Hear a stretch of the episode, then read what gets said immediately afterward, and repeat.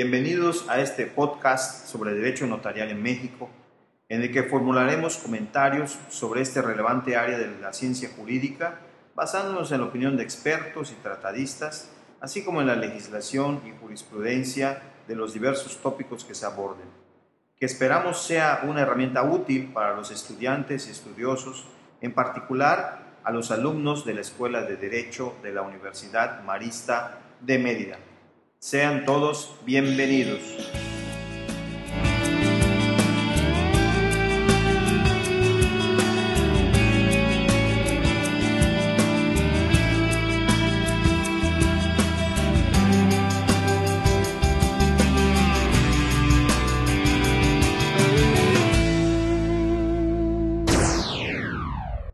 Vamos a referirnos en esta ocasión a la estructura de una escritura eh, pública o acta notarial, la manera como eh, se estructura el texto de un acta que se plasma en el protocolo de un notario. Para ello nos vamos a basar en la obra del jurista y notario público del Distrito Federal, don Bernardo Pérez Fernández del Castillo, su obra Derecho Notarial, a quien se le da todo el mérito ah, por las ideas que aquí se van a expresar y los conceptos.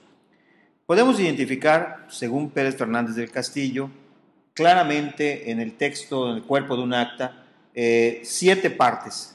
El, el proemio, primera parte, los antecedentes, otra parte, el clausulado, la representación, las generales, las certificaciones y la autorización. Pasemos a ver cada uno de ellos. En el proemio vamos a encontrar nosotros eh, eh, varias cuestiones importantes. El lugar. En cuanto al lugar, tenemos el lugar de otorgamiento de la escritura, que tiene que ver de manera directa con la función notarial y el fiat o la patente del notario, que es limitado a la entidad federativa donde se le otorgó dicha autorización. Eh, tiene que ver el lugar de cumplimiento de las obligaciones que se consignan en la escritura y tiene que ver desde luego la legislación aplicable a la forma, a la forma notarial. Esto tiene una relación directa con el artículo 121 de la Constitución Política de los Estados Unidos Mexicanos, eh, en la cláusula conocida como la, cláusula de, garantía y entera fe y crédito. Otro tema dentro del proemio, otro aspecto, otra parte es la fecha. Tiene que ver con la fecha del instrumento, la fecha de la firma, que puede ser distinta del instrumento según la legislación notarial lo permita, la fecha de autorización, Debemos recordar que en algunas legislaciones notariales se establece la autorización preventiva eh, al momento de que se termina de se concluyen las firmas y la autorización definitiva cuando se concluyen todos los trámites inherentes a la escritura.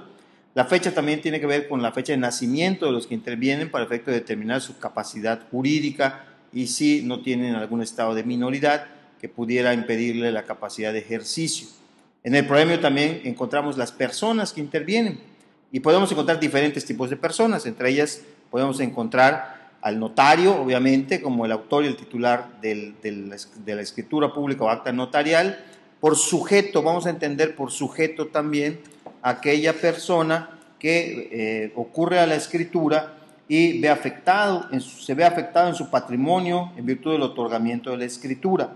Parte, que es otra persona que interviene, la persona que ostenta una misma prestación en una escritura, como la parte vendedora, la parte compradora, la parte acreedora, la parte deudora. Otorgante es otra persona que interviene. Como su nombre lo, indica, pues es el que otorga, el que da, es, da su consentimiento, es quien personalmente realiza el acto. Otra, otra persona que interviene, concurrente, es quien no se obliga dentro del instrumento notarial, solo asiste a su otorgamiento como los testigos. Están también los testigos. Los testigos son testigos de identidad, reconocimiento de las personas, testigos instrumentales, como en el caso del testamento, por ejemplo, testigos eh, intérpretes, los, los, que ayudan a, la traducción, eh, y por último el compareciente, una, persona que interviene, que el compareciente, dice el autor, pertenece al mundo de los hechos, y la parte al mundo del derecho, es decir, un compareciente es quien solicita, por ejemplo, la práctica de una fe de hechos notarial.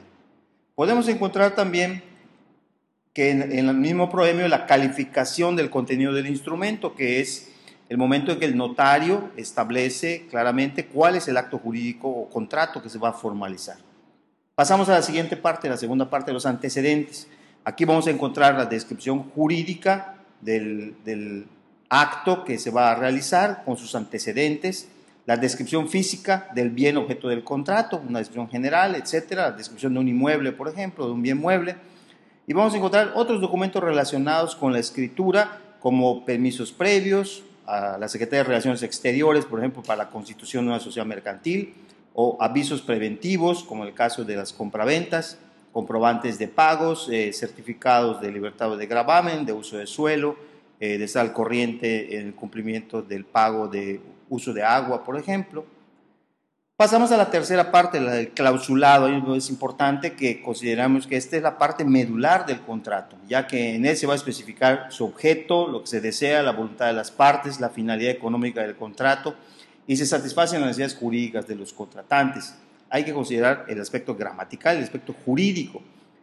Hay que considerar, desde luego, eh, la clasificación de las cláusulas. Cláusulas esenciales o irrenunciables son aquellas sin las cuales no existe el contrato. El precio y la cosa, por ejemplo, en la venta. La renta y el bien arrendado en el arrendamiento. El bien donado y la aceptación del donante en la donación. Son cláusulas esenciales. Cláusulas naturales, aquellas que están implícitas en el contrato. El precio en la venta, el saneamiento para el caso de evicción en una venta, los requisitos esenciales previstos, por ejemplo, para la constitución de una sociedad mercantil, en el artículo sexto de la Ley General de Sociedades Mercantiles, en las fracciones primera a séptima. Otro tipo de cláusulas son las cláusulas accidentales, también llamadas condicionales o penales, donde se establecen condiciones suspensivas o resolutorias, o se establecen penas convencionales para el caso de incumplimiento del contrato, recordando que la pena no puede exceder de la obligación principal. Las renuncias también en los contratos son importantes. En el Código Civil de Yucatán se establece que la renuncia de un derecho debe de eh, establecerse de manera directa y además debe de transcribir literalmente el texto que contiene el derecho renunciado. Las cláusulas de estilo también vamos a encontrar otro tipo de cláusulas como aquellas que se refieren a que los gastos, derechos eh, que deriven de, uno, de, una operación serán a cargo de las partes, eh, cuando un testador revoca un testamento anterior, y alguna otra cláusula que sin ser eh, esencial y natural se puede plasmar en el contrato. La siguiente parte que identificamos es la parte de la representación.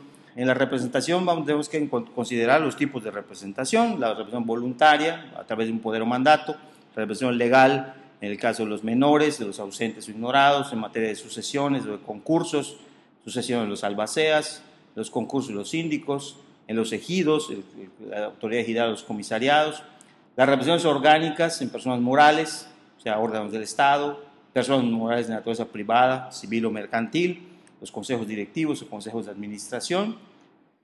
Otra parte importante son las generales, donde ahí va a plasmar el nombre y apellidos de los, de los que intervienen, lugar y fecha de nacimiento, estado civil, nacionalidad, ocupación, Vamos a encontrar también las certificaciones, otra parte de las escrituras públicas o actas notariales. Según la ley notarial del Estado de Yucatán, el notario tiene que certificar la identidad y capacidad de las partes, que se cercioró de ellas, que se aseguró de la voluntad que las mismas plasmaron para celebrar el acto, que instruyó a los interesados en sentido legal y alcance jurídico del acto en que intervinieron, que leyó el acta respectivo a las partes y a todos los que hubieran intervenido en el otorgamiento, eh, de manera tal que el notario tiene que poner estas certificaciones.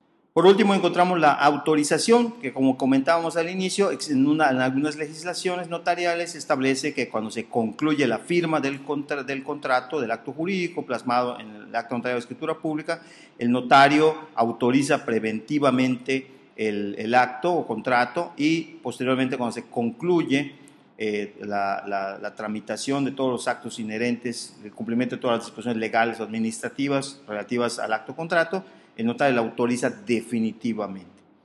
Estos son el, tema relacionado con las actas notariales o escrituras públicas, su estructura, recordando, tiene siete partes, el proemio, los antecedentes, el clausulado, la representación, las generales, las certificaciones y la autorización tomando como referencia los conceptos vertidos por el notario público y jurista Bernardo Pérez Fernández del Castillo en su obra Derecho Notarial.